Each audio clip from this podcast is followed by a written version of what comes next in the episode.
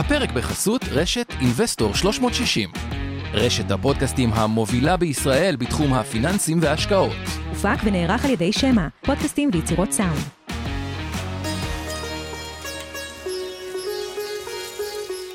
שלום, ני-האו, וברוכים הבאים לפודקאסט של להבין את סין. הערוץ שלכם לכל מה שצריך לדעת על המעצמה שתעצב את המאה ה-21. בפרק שלנו היום ננתח את יוזמת החגורה והדרך. פרויקט הדגל אדיר הממדים שעומד במרכז התוכניות הגיאו-אסטרטגיות של סין לחיזוק מעמדה האזורי והגלובלי. הניתוח התרכז בנקודת המבט הסינית, כלומר איך סין רואה את היוזמה הזאת, איזה מטרות היא אמורה לשרת עבורה, ומה האסטרטגיה שעומדת מאחוריה. אז בואו נתחיל. יוזמת החגורה והדרך היא פרויקט דגל וחלק מרכזי באסטרטגיה והמורשת של נשיא סין, שי ג'ינפינג. היא ידועה גם בכינוי דרך המשי החדשה, שם שמרמז על מטרת העל האסטרטגית שלה, להחזיר את סין למעמדה ההיסטורי מאותה תקופה. שמה הרשמי של היוזמה נגזר משתי דרכים למעשה, החגורה היבשתית והדרך הימית. חגורה יבשתית מבוססת על דרך המשי העתיקה שחיברה בין אירופה למזרח אסיה עוד מימי שושלת האן הסינית שהחלה לסחור עם המערב במאה השנייה לפני הספירה. היא פרוסה ממזרח סין, דרך מרכז אסיה, למזרח אירופה ועד למערבה. הדרך הימית, הידועה בכינוי דרך המשי הימית של המאה ה-21, מחברת את ערי הנמל הסיניות לאפריקה והים התיכון, דרך דרום מרכז אסיה, האוקיינוס ההודי, הים הערבי ותעלת סואץ. כולל אגב נמל חיפה החדש, שנבדה על ידי חברות סיניות ממשלתיות. הדרך הימית, שאבה את השראתה ממסעותיו של האדמירל הסיני הגדול בן שושלת המינג, צ'נג חר, שהוביל צי סיני עצום למסעות מחקר וסחר חליפין, שעברו בדרום מזרח אסיה, האוקיינוס ההודי, והגיעו לפחות עד לחופיה של אפריקה, ויש כאלה שטוענים שאפילו רחוק יותר, בתחילת המאה ה-15. לא במקרה, הצגת היוזמה מתבססת על נתיבי הסחר העתיקים האלה. הם מסמלים את גדולתה ההיסטורית של סין, התקופות שבהם היא הייתה הכלכלה החזקה ביותר בעולם, מעוז של יצירתיות וחדשנות. תקופה שבה בדרך המשי עברו לצד הסחורות הפיזיות גם רעיונות פילוסופיים ומדעיים, כלים שונים והמצאות חדשניות. לשם סין שואפת. החזרת העטרה ליושנה, אם תרצו.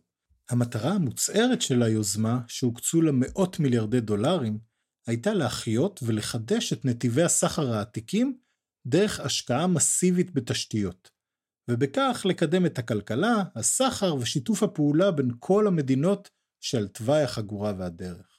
כל זאת בעצם מתבסס על הנחה מוצדקת שקיימים פערים עצומים בתשתיות של מדינות האזור.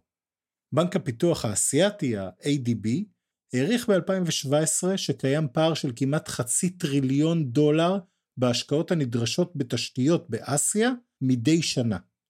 מי כמו סין, אחרי למעלה מעשור של השקעה חסרת תקדים בתשתיות מתקדמות ברחבי המדינה, תוכל לעזור למדינות האלה לפצות על הפערים האלו. זו לפחות הייתה הכוונה כששי הכריז על התוכנית לראשונה בביקורים שלו בקזחסטן ובאינדונזיה ב-2013. מאז, התוכנית התרחבה הרבה מעבר לשני הנתיבים שהוגדרו במקור, ובעצם היום היא מאגדת לתוכה שלל פרויקטים בכמעט כל יבשת בעולם, מדרום אפריקה ועד החוג הארקטי, ממזרח אסיה ועד לאמריקה הלטינית. למעשה כמעט כל פרויקט בינלאומי שמשרת את האינטרסים האסטרטגיים של סין, עשוי להיכנס תחת כנפי התוכנית, ובכך גם לזכות להיות חלק ממנגנון התעדוף והתמרוץ שלה. אז נשאלת השאלה, מה הם בדיוק אותם אינטרסים אסטרטגיים שהתוכנית רוצה לשרת? אלה האינטרסים המרכזיים שסין מבקשת לקדם ביוזמה. שיפור תשתיות המסחר ודרכי הגישה של סין ביבשה ובים. זה אולי ה-obvious והמוצהר. בנוסף, עלייה במעלה שרשרת הערך הגלובלית. חיזוק מעמד היואן הסיני, הרן מין בי, כמטבע לסחר בינלאומי, ייצוא של עודף יכולות הייצוא, והבטחת אספקת משאבי טבע ויסודות נדירים שחיוניים לסין להמשך הצמיחה שלה, חיזוק הקשרים הדיפלומטיים ויצירת שיתופי פעולה אסטרטגיים, במיוחד עם מדינות אסיה, אירופה ואפריקה, תוך כדי שסין מפחיתה את התלות שלהן בארצות הברית.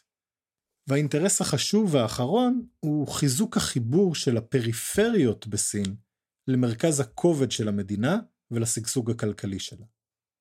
הצלחת המטרות האלה תשיג את מטרת העל של היוזמה ושל הרפובליקה העממית של סין בכלל, להשיב את סין למקומה הטבעי מבחינתה, מרכז העולם. המקום שכל הדרכים מובילות אליו וכשכל המדינות מכירות במעמדה. מעצמת על שהיא כוח מאזן שווה לפחות לארצות הברית ושאינה צריכה להתכופף מול אף גורם. בניתוח היום נעבור על כל אחת מהמטרות, נבחן איך סין משתמשת ביוזמה בכדי להשיג אותה, ואיך היא משרתת את מטרת העל האסטרטגית שלה. נראה איך סין מנהלת ומתקצבת את הפרויקט העצום הזה. נבחן את היתרונות וההצלחות שיש לסין בביצוע התוכנית, וגם את האתגרים וההתנגדויות, וננסה להעריך איפה הדברים עומדים היום, אחרי שנה קיצונית עבור רוב מדינות העולם מבחינה כלכלית ובריאותית, ובחלק מהמדינות גם ביחסים עם סין. כמו ברוב המקרים עם סין, לא כל המידע חשוף או זמין לציבור. וגם מה שזמין דורש בחינה קפדנית והצלבת מקורות. אבל עדיין יש מספיק מידע ומספיק מקורות סינים, אסיאתיים ומערביים בכדי לקבל תמונה טובה של יוזמת החגורה והדרך. אז בואו נבחן את כל האינטרסים אחד-אחד. האינטרס האסטרטגי הראשון, שיפור תשתיות המסחר ודרכי הגישה של סין ביבשה ובים. זוהי כנראה המטרה המובנת מאליה ביותר, כי היא קשורה באופן הישיר והברור ביותר למטרותיה הרשמיות של היוזמה. המטרה הזו עומדת בבסיס החשיבה הגאו-אסטרטגית הרואה את כוחה ויכולת השגשוג של המדינה כתלויה במיקומה הגיאוגרפי ומגוון דרכי הגישה ממנה ואליה. בהתחלה הפוקוס היה על החייאת דרך המשי העתיקה ביבשה ומשלולי הסחר הימיים בין סין לשכנותיה במרכז ומערב אסיה ובדרום היבשת ועד לחופי אפריקה ואירופה. כך למשל, הושלמה במסגרת הפרויקט מסילת רכבת באורך 12,000 קילומטר, מלונדון ליוו, עיר הקרובה לשנגחאי. אך זמן קצר לאחר השקת היוזמה, כבר התווספו לנתיבים הראשיים מספר מסדרונות כלכליים אסטרטגיים שסין החלה לפתח. חלק מהפרויקטים נועדו להרחיב ולייעל מסדרונות יבשתיים כמו זה שבין סין, מונגוליה וצפון רוסיה, או מסדרון העובר מסין דרך קזחסטן ועד לאזור מוסקבה, או מסדרון העובר דרך מדינות מרכז אסיה עד לטורקיה. המסדרונות האחרים נועדו בכלל לשזור בין החגורה היבשתית והדרך הימית, ובעצם נועדו לאפשר לסין מספר אפשרויות גישה לים במיקומים אסטרטגיים. בין המסדרונות האלה ניתן למצוא את המסדרון הפקיסטני, שבו כביש מהיר בין אלפי קילומטר מחבר את קשגר במערב סין לנמל גדואר שבנתה סין לחופה של פקיסטן בים הערבי, ממש לפתחו של המפרץ הפרסי. מסדרון הבורמזי כולל רשת רכבות, כבישים, אזורי תעשייה ונמל מים עמוקים במפרץ בנגל. והמסדרון של הודו-סין, כשהכוונה כאן היא למדינות דרום-מזרח אסיה, הכוללות את וייטנאם, לאוס, קמבודיה, תאילנד, מלזיה וסינגפור, שנותן לסין גישה יבשתית ישירה למפרץ תאילנד ומצרי מלאקה. במפה שמצורפת באתר אפשר לראות איך כל אחד מהמסדרונות היבשתיים האלה מתחבר לנמלי מים עמוקים גדולים במיקומים אסטרטגיים שיחד מכונים שרשרת הפנינים, רשת נמלי ים שסין לרוב גם בנתה וגם אחראית או שותפה בתפעול שלו. בעצם היא מהווה את דרך המשי הימית ומשתרעת מחופי סין המזרחיים, דרך ים סין הדרומי, בשלל נקודות, מקיפה את הודו עד לאזור הים הערבי והמפרץ, ומשם מגיעים למזרח אפריקה. ממזרח אפריקה מקיפים את היבשת מצד אחד מדרום ומערב, ומצד שני עולים לכיוון ג'יבוטי שבקרן אפריקה, דרך תעלת סואץ ולחופי המזרח התיכון, בנמל חיפה ובנמלים חשובים אחרים מיוון ועד איטליה. בנוסף לנמלים שהזכרנו, נמלים נוספים שכדאי להכיר ועוד ניגע בחלקם, כוללים נמל באיים המלדיבים, את נמל המבטוטה בסרי לנקה, שעבר לידי סין ל-99 שנה אחרי שהממשל המקומי לא עמד בתשלומים עבורו, ואת הנמל בג'יבוטי שבמצרי באב אל-מנדב בקרן אפריקה. הנקודה שחשוב להבין היא שרשת הנמלים הזו לא רק נותנת לסינים נקודות אחיזה ידידותיות לנתיבי הסחר הימים שלהם. יותר חשוב מזה אפילו, הסינים מקפידים שחברות סיניות יהיו הספקיות הראשיות לחומרי הגלם, המערכות הטכנולוגיות וספקי השירותים המרכזיים בנמלים. וזה מביא אותנו לנקודה הבאה. האינטרס האסטרטגי השני, עלייה במעלה שרשרת הערך העולמית. סין רוצה לחזור להיות המרכז של הסחר העולמי, כמו בימי דרך המשי המקורית. לא בתור בית החרושת הזול של העולם, אלא כיצרנית חדשנית של מוצרים איכותיים עם ביקוש גלובלי ושוק מקומי ענק ושוקק. דיברנו על זה שהסינים דואגים שחברות סיניות יהיו הספקיות והמתפעלות של רבים מהנמלים שהם בונים. זוהי נקודה שהחשיבות שלה גדולה בהרבה מהרווח הכלכלי המיידי שלה. אחת המטרות האסטרטגיות של סין לשיפור מעמדה ויכולת ההשפעה שלה בזירה הגלובלית היא בהשפעה על הסטנדרטים הטכנולוגיים. זוהי נקודה סופר חשובה, כי הסטנדרטים בעצם קובעים את כללי המשחק לתעשיות הגדולות והחשובות ביותר בעולם. מי שמכתיב את הסטנדרטים, בהן, זוכה ליתרונות כלכליים ארוכי טווח, וגם להשפעה גדולה, וליכולת איסוף מידע שלא בהכרח יהיה נגיש, בטח לא באותה קלות, למדינות אחרות. מי שעקב אחרי הסיבות לחרם האמריקאי החריף על ענקית התקשורת הסינית וואוי, שם לב שאחד החששות הגדולים של ארצות הברית היה מהיכולת לאסוף מידע דרך הרשתות. מי שחפר קצת יותר עמוק, יכול היה לקרוא בין השורות שהחשש האמיתי לא נובע מעצם הרצון והיכולת של סין לבצע מעקב דרך הרשתות הסלולריות. זה אגב משהו שתמים לחשוב שארצות הברית לא עושה בעצמה. אבל העניין היה שסין, דרך וואוי, החלה למצב את עצמה כשחקנית המובילה בתחום ה-5G. והפעם היא לא מובילה רק בעלויות, כמו תמיד, אלא גם בפטנטים, בחדשנות, ויש הרבה שאומרים שגם באיכות. וזה בעצם העניק לה משקל הולך וגובר בוועדות הסטנדרטים. קביעת כללי המשחק בשוק רשתות התקשורת הסלולרית, במיוחד עכשיו ב-5G ועוד יותר ב-6G, שבו יתמקד התכנון בשנים הקרובות, היא כוח השפעה עצום על ליבת החדשנות הצרכנית הגלובלית. תעשיית השילוח ותנועות הסחורות הגלובליות היא עוד אחת מהתעשיות החשובות ביותר מבחינת מידע וכוח השפעה. כאן, סין פועלת להטמעת מערכות שפותחו בסין, ובראשן מערכת שנקראת לוגינג. בעצם היא מנסה למצב אותם כסטנדרט המקובל באוויר, בים וביבשה. כרגע זה מצליח לה במיוחד ובעיקר בים. הנמלים הרבים שסין מקימה ברחבי העולם, בין אם היא תתפעל אותם או לא, הם כמובן המועמדים המתבקשים לאימוץ הטכנולוגיה. אבל זה ממש לא נעצר שם.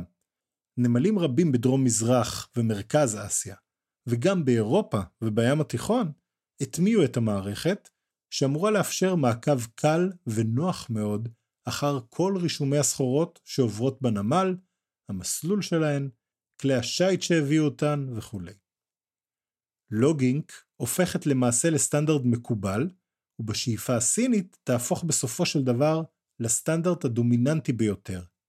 דבר שיכול לתת לסין כוח כלכלי, מודיעיני ופוליטי ברמות שהיום כנראה שרק ארצות הברית נהנית ממנו.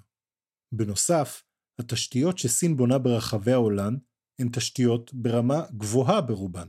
כמובן שהרמה לא אחידה, ויש גם תשתיות ברמה ירודה יותר, אבל ממש לא מומלץ לזלזל בניסיון הרב וביכולות שצברו החברות הסיניות בבניית תשתיות. יכולת לבנות ברמה גבוהה יש, ובחלק גדול מהפרויקטים זה באמת מה שקורה.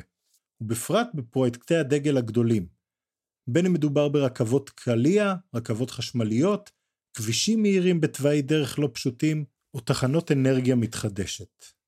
בנוסף, סין נוקטת באסטרטגיה שקושרת את פרויקטי ההשקעות בתשתיות לשיתופי פעולה רחבים יותר, שמאפשרים לחברות הסיניות המתקדמות גישה נוחה לשווקים המתפתחים והצומחים של העולם.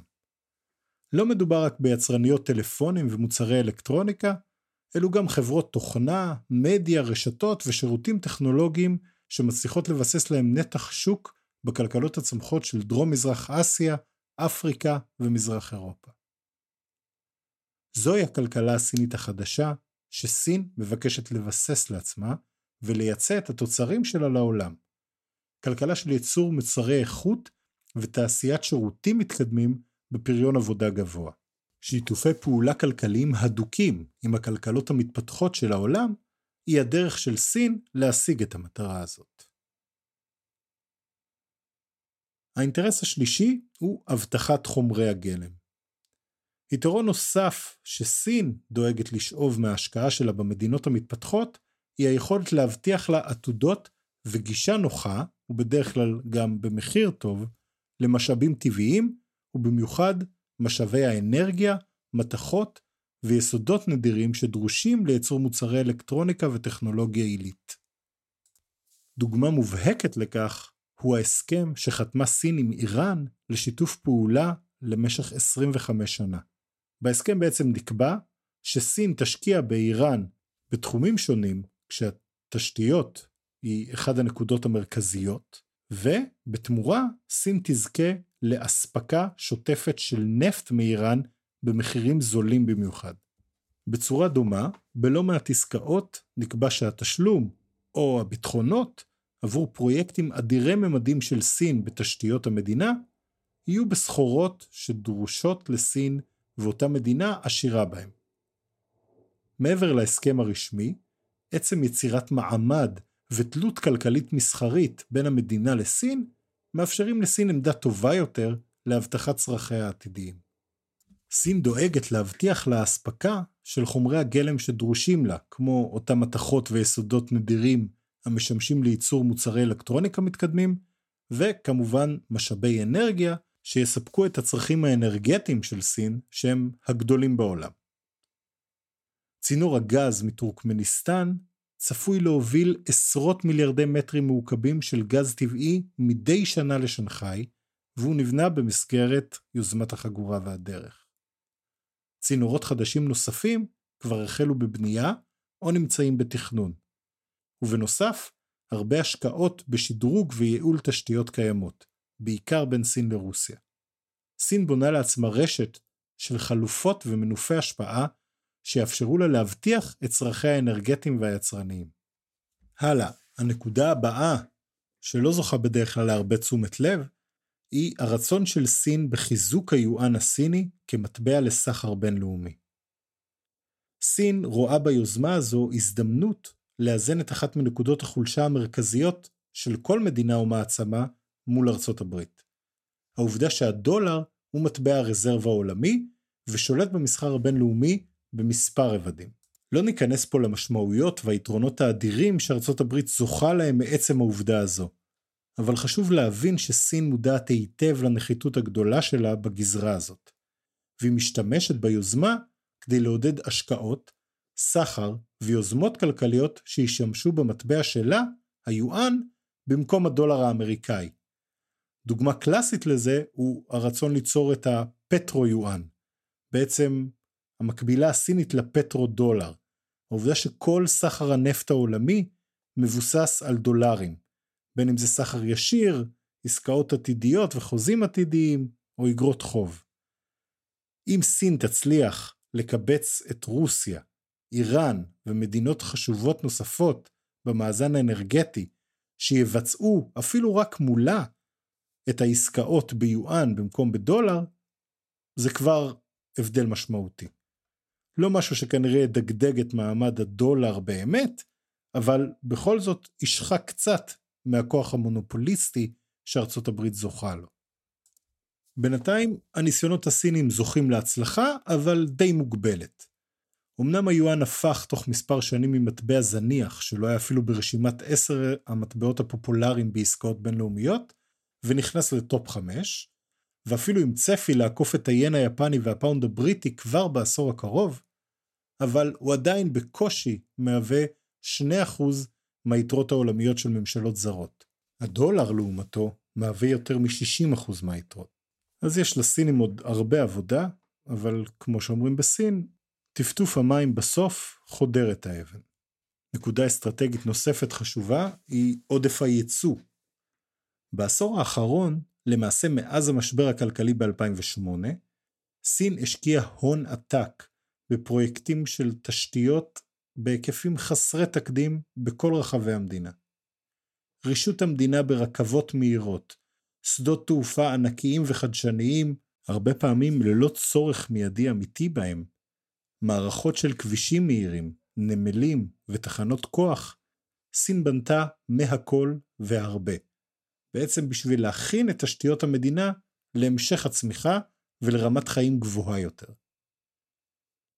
רק שעכשיו, אחרי יותר מעשור של בנייה אינטנסיבית, אפילו בסין אין מספיק פרויקטים הגיוניים בשוק המקומי, והחברות בעצם צריכות לפרוץ החוצה, וזה קורה בעידוד הממשל.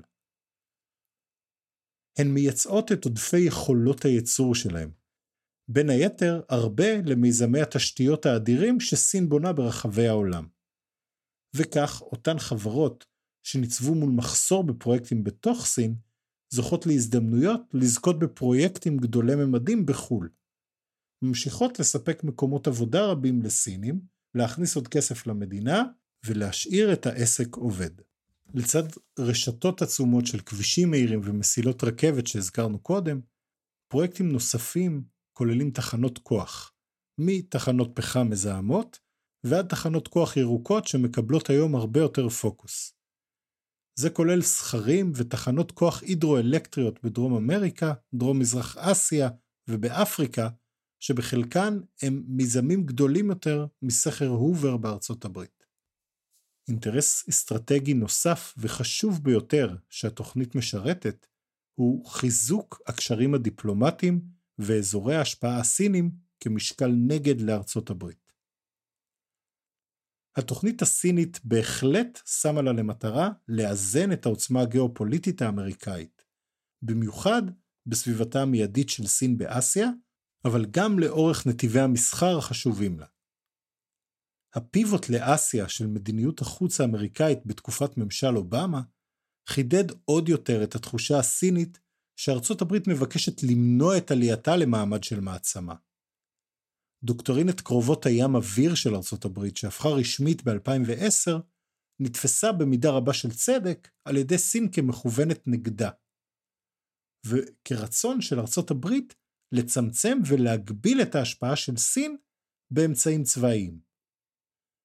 הסכם ה-TPP, ה-Trans-Pacific Partnership, שאובמה חתר אליו וטראמפ החליט דווקא לצאת ממנו בתקופתו, הוא למעשה הסכם סחר בין ארצות הברית למדינות המרכזיות שמצידו השני של האוקיינוס הפסיפי. אבל הוא משאיר את סין, שותפת הסחר הגדולה ביותר של ארצות הברית ושל רוב המדינות בהסכם, בחוץ. ממשל טראמפ, שהחל לנקוט במדיניות נוקשה יותר כלפי סין, גרם לשינוי ביחס לסין בקרב מדינות נוספות, ויצר התנגדויות אקטיביות יותר, כולל לקיחת צעדים אחורה או הורדת הילוך בחלק מהמיזמים שקשורים לפרויקט החגורה והדרך. אבל מצד שני, טראמפ הוציא את ארצות הברית מכמעט כל ההסכמים המולטילטרליים החשובים שלה, ויצר ואקום שסין לא פספסה. בנובמבר 2020 היא רשמה הישג חשוב כשנחתם הסכם ה-RCEP, RCEP, השותפות הכלכלית האזורית המקיפה. על ההסכם חתמו כל מדינות דרום מזרח אסיה החשובות, וכן קוריאה, יפן, אוסטרליה וניו זילנד. חלק מהמדינות האלה הן בעלות ברית של ארצות הברית, וממש לא ביחסים טובים עם סין בימים אלו. אבל הן נוקטות גישה פרגמטית שמשרת את האינטרסים שלהם. בסופו של דבר, סין חתמה על הסכם סחר ושיתוף פעולה אזורי, בזמן שארצות הברית עצרה הסכם דומה. באירופה, לא מעט מדינות חתמו על הסכמי שיתוף פעולה עם הסינים, בעיקר במזרח ומרכז היבשת ובבלקן. אבל גם באיטליה, לוקסמבורג ופורטוגל. כשהטיעון המרכזי שלהם רואה בהשקעות הסיניות בפרויקטים האלה דרך לשפר את התחרות במכרזים ולבצע פרויקטי תשתית איכותיים וחשובים במחירים טובים. אם זה נשמע לכם מוכר, מסיבות דומות נבחרה חברה סינית להוביל את פרויקט הרכבת הקלה בגוש דן, וחשוב יותר, את הקמת נמל חיפה החדש. לעומתן, לא מעט מדינות אירופאיות מהססות להצטרף ליוזמה. את הקו הזה מובילות בעיקר צרפת וגרמניה. בביקורו של שי באירופה ב-2018, מקרון ומרקל הודיעו לו שיבחנו בחיוב כניסה ליוזמה, אבל לשם כך הן צריכות לראות את האפסייד העסקי שלהן בבירור. לראות את כלכלת סין נפתחת לתחרות שווה, בעיקר בכל הקשור לשקיפות, עודפי ייצור, סובסידיות ממשלתיות לחברות סיניות, ויישוב סכסוכים מסחריים בין חברות סיניות לזרות בתחומי סין. הן אף לא היססו לצאת נגד מצב זכויות האדם בסין. באותו ביקור שי חתם עם איטליה על הסכמים אשר הכניסו אותה ליוזמת החגורה והדרך, וכוללים השקעות בסך 3 מיליארד דולר, בעיקר בנמלים איטלקיים, שיהפכו ליעדים מרכזיים בדרך המשי הימית החדשה. לואיג'י דה מאיו, סגן ראש ממשלת איטליה אז, תיאר זאת כתחילתה של מהפכה, ונתן כדוגמה את האפשרות לייצא טופוזים איטלקיים לסין. עם צרפת, לעומת זאת, אחרי כל הביקורות, שי חתם על הסכם רכש מטוסי איירבס ב-30 מיליארד דולר. מה אפשר ללמוד מזה? שבסוף הכל אינטרסים. יש מי שמוכר תפוזים, ויש מי שמוכר מטוסי סילון נחוצים, וזה משפיע על עמדות ויכולת המשא ומתן. אבל גם לסין יש כוח במשא ומתן הזה. וממש בימים האחרונים של 2020 הודיעו סין והאיחוד האירופי שלאחר שבע שנות משא ומתן הן הגיעו להבנות באשר להסכם CAI, הסכם עקיף על השקעות שצפוי להיחתם במהלך 2021 ועשוי לתת לסין תמיכה יקרת ערך מאירופה. אם באמת ייחתם ולא ייתקעו לו מכות בגלגלים מנשיאת האיחוד החדשה שהחליפה את גרמניה, שהייתה להוטה במיוחד לקיים את ההסכם. גם כאן, בדומה להסכם באסיה, סין ניצלה את המדיניות האגרסיבית והבדלנית של טראמפ מול בעלות ברית מסורתיות שלו, בשביל לקדם את האינטרסים שלה וליצור שיתופי פעולה משמעותיים עם אותן מדינות. עכשיו, עם ממשל ביידן והרצון ליצור שיתוף פעולה רחב, ייתכן וההסכם הזה יעמוד בסכנה גדולה עוד יותר. אבל הכיוון והחשיבה הסינים ברורים. בואו נחזור רגע לנמל בג'יבוטי בקרן אפריקה. זה נמל שלא משמש רק כנקודה כלכלית חשובה בנתיב הסחר. הנמל משמש גם את הצי הסיני. והנה בעצם דוגמה לכך שהאינטרס הסיני להשגת מאחזי שליטה אסטרטגיים צבאיים הוא נקודה קריטית בתוכנית. וזה נכון, אבל לא רק הסינים בחרו להקים בסיס צבאי בג'יבוטי עם המיקום האסטרטגי שלה. הנמל שלהם נבנה במרחק של עשרה קילומטר בסך הכל מהבסיס האמריקאי במדינה. המסר של סין הוא שהיא לא מקבלת עוד את העליונות המובנית של ארצות הברית, שמה שלה מותר לארצות הברית, לאחרים כמו סין אסור. סין באה להתחרות בארצות הברית כשווה מול שווה. ללא רגשי נחיתות. אבל הקו בין אסרטיביות לאגרסיביות עשוי לפעמים להיות דק. האם התעוזה של סין מעידה על ביטחון עצמי מועצם? או דווקא על חוסר ביטחון של מי שעדיין מרגישה שלא באמת קיבלה את המעמד הגלובלי שהיא ראויה לו?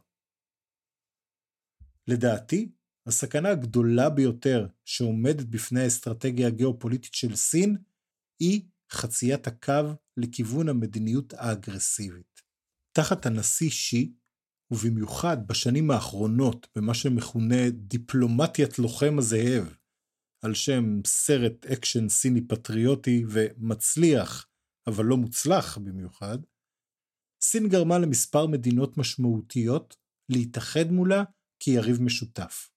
הדוגמה המובהקת ביותר היא ההיווצרות של הקוואד, הרביעייה של ארצות הברית, הודו, יפן ואוסטרליה, שפועלות בשיתוף פעולה לריסון סין באזור אסיה והפסיפיק.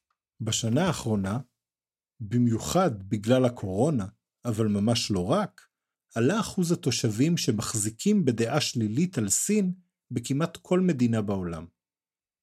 לפי הסקר שערך מכון מחקר פיו, המדינה היוצאת מן הכלל היא יפן. ולמה?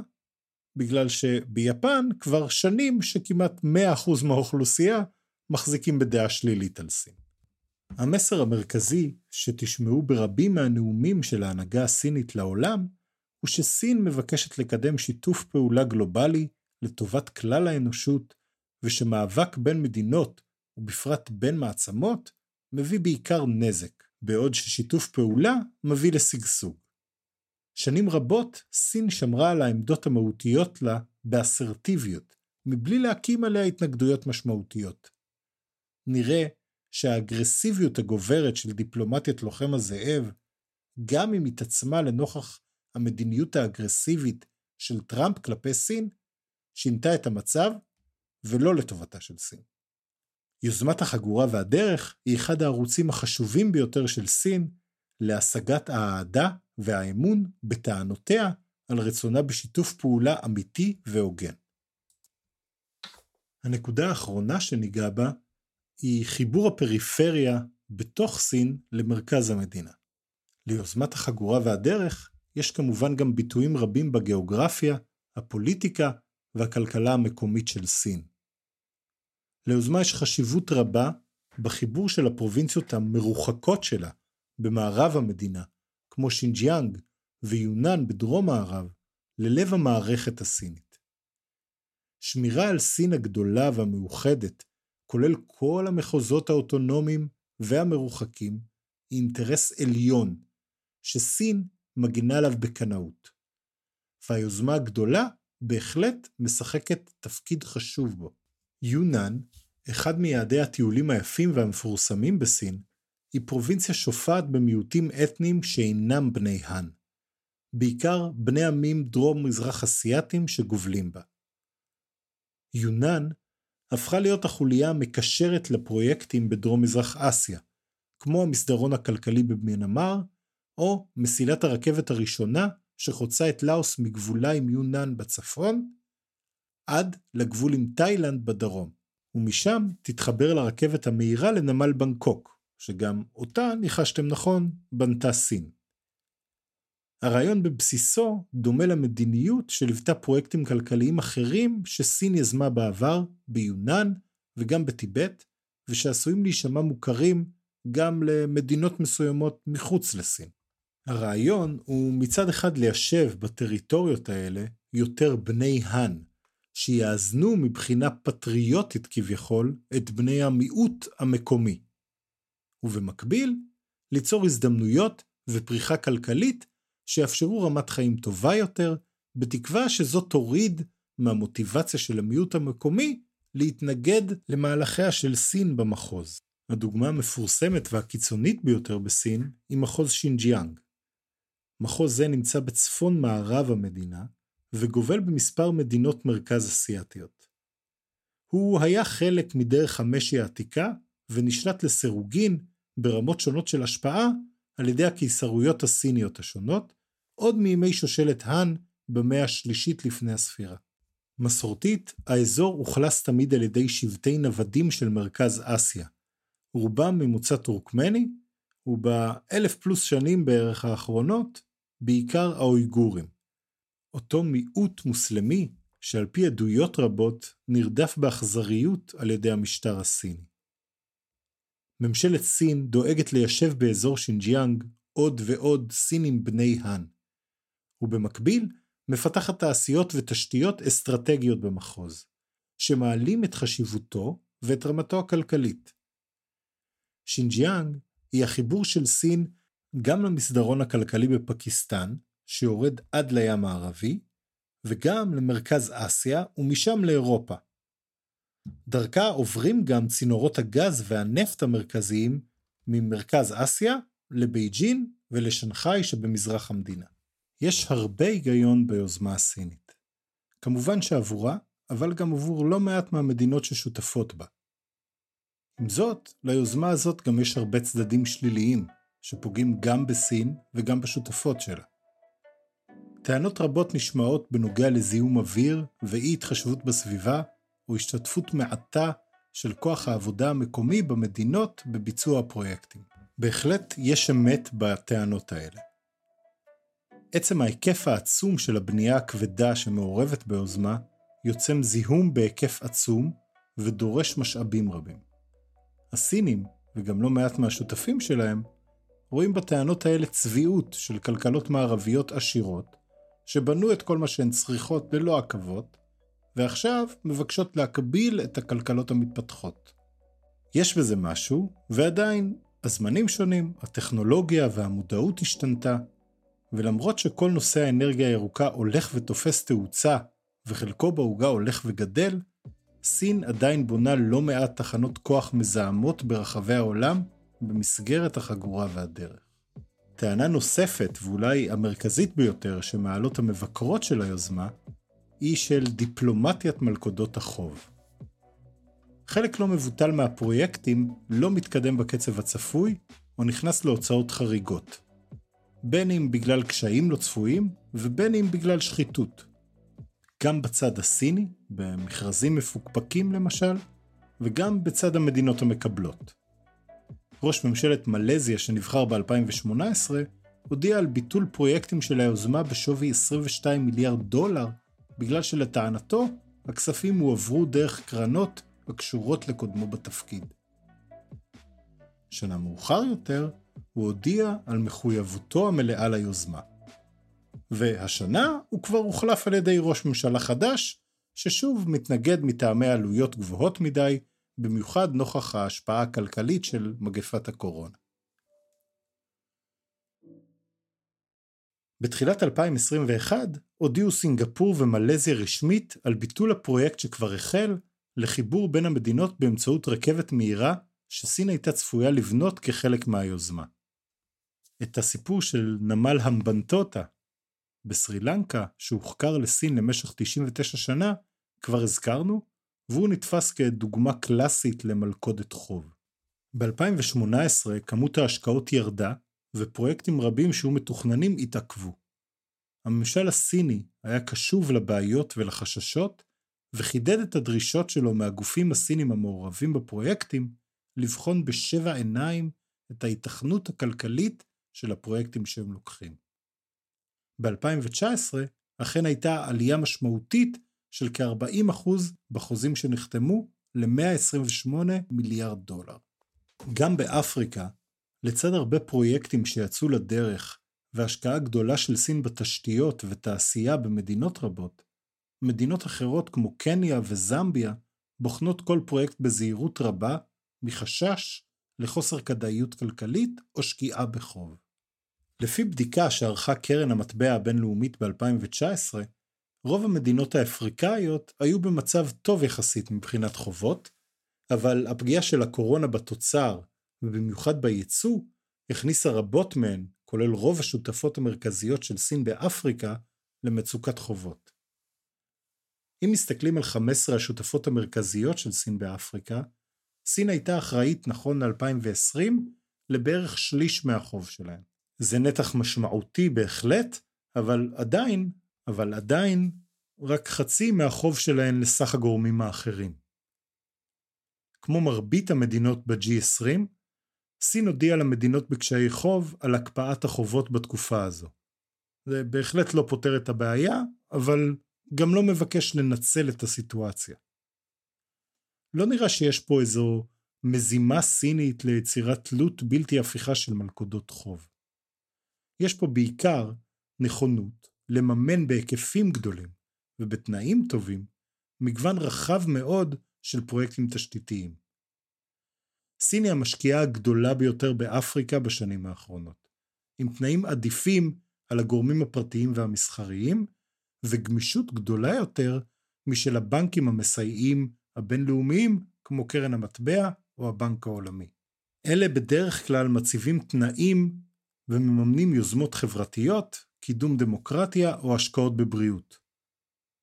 אם בימיו הראשונים של הבנק העולמי כ-70% מהכספים שהושקעו היו במיזמי תשתיות, היום מדובר על 30% בלבד.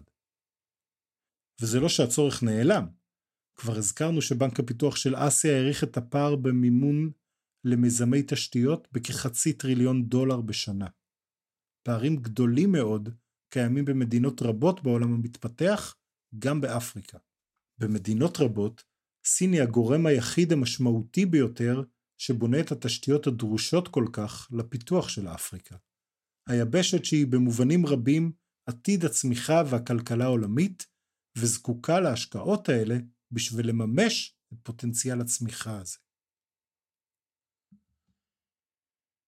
המדינות בעלות הצמיחה הכלכלית הגבוהה ביותר באפריקה, כמו אתיופיה למשל, נהנות ממימון ובנייה סינית רחבת היקפים, כולל מיקור חוץ של ייצור של חברות סיניות ושיתופי פעולה מסחריים.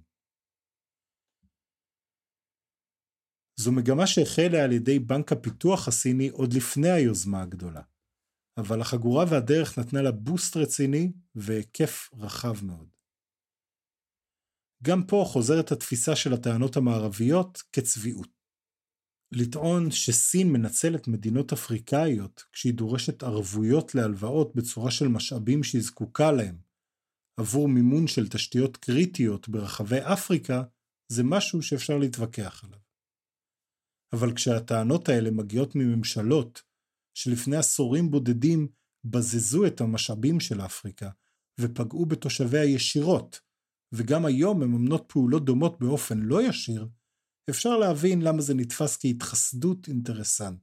סין בעצם מבקשת לבנות עבור העולם המוזנח את התשתיות שיאפשרו לו לצמוח כלכלית ולשפר את רמת החיים של תושביו.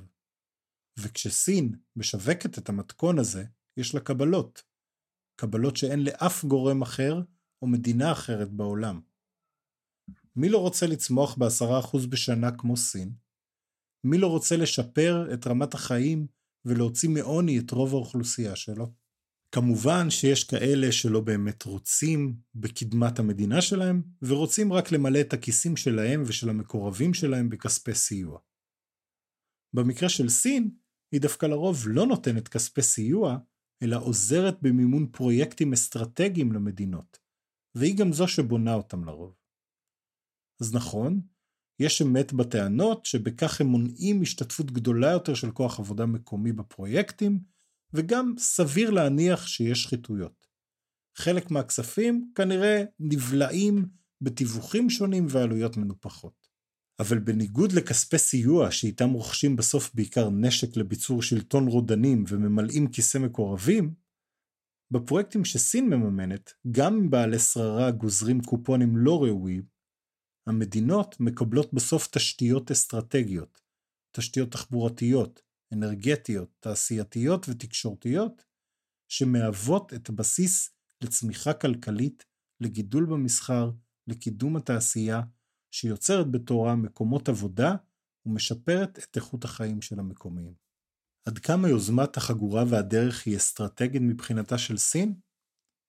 אפשר ללמוד מזה שב-2015 הוקמה ועדת היגוי מיוחדת שמנהיגה את התוכנית, והיא מובלת על ידי סגן ראש הממשלה הסיני ועוד מספר חברים מההנהגה הבכירה ביותר בסין, כולל שלושה משבעה חברי ה Politburo Standing Committee.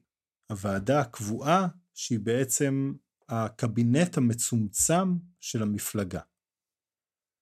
ואיך משיגים מימון לכל הפרויקטים המטורפים האלה. הרוב הוא בחסות ממשלתית, דרך גופים כמו קרן דרך המשי, בנק הפיתוח הסיני, וגופים בשיתוף פעולה אזורי שסין מובילה, כמו הבנק האסייתי להשקעות בתשתיות. ב-2016 ממשלת סין הקצתה 900 מיליארד דולר לפרויקטים דרך הגופים האלה, במענקים, סובסידיות ובעיקר הלוואות. בהמשך התחייב שי ליותר מ-100 מיליארד נוספים.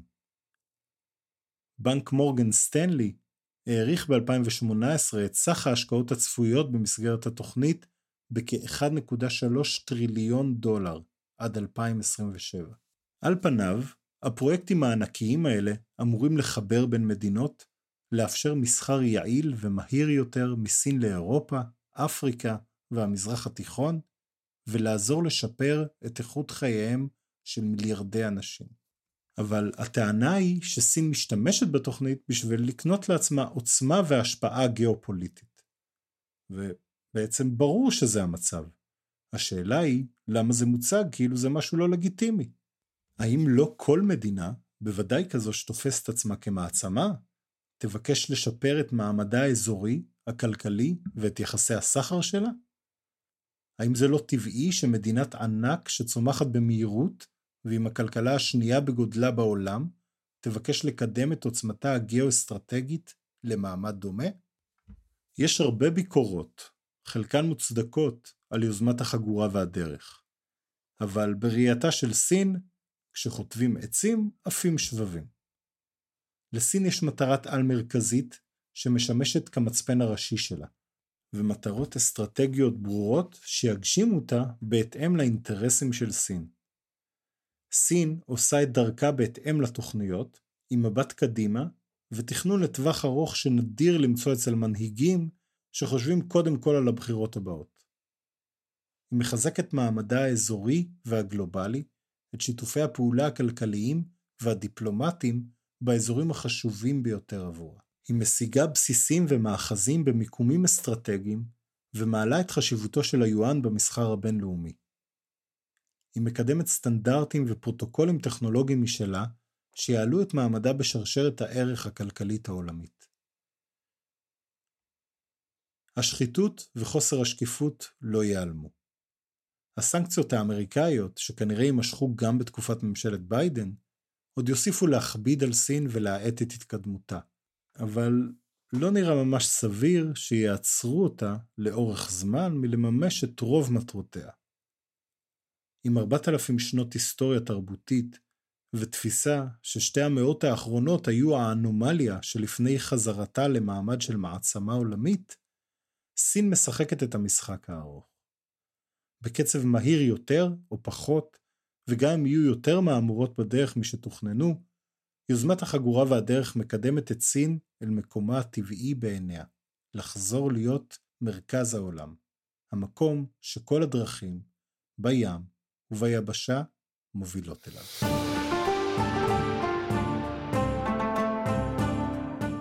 תודה רבה שהגעתם עד כאן. אני מזמין אתכם לבקר באתר שכתובתו www.aboutchina.co.il ולהירשם לניוזלטר. אתם מוזמנים להצטרף לקבוצת הפייסבוק של להבין את סין או לערוץ הטלגרם שלנו. אם נהניתם, נשמח אם תמליצו על הפודקאסט לחברות וחברים שאתם חושבים שזה עשוי לעניין אותם, ותדרגו אותו ב iTunes או בכל פלטפורמה שבה אתם מקשיבים לו. תודה רבה, ועד הפעם הבאה, 再见.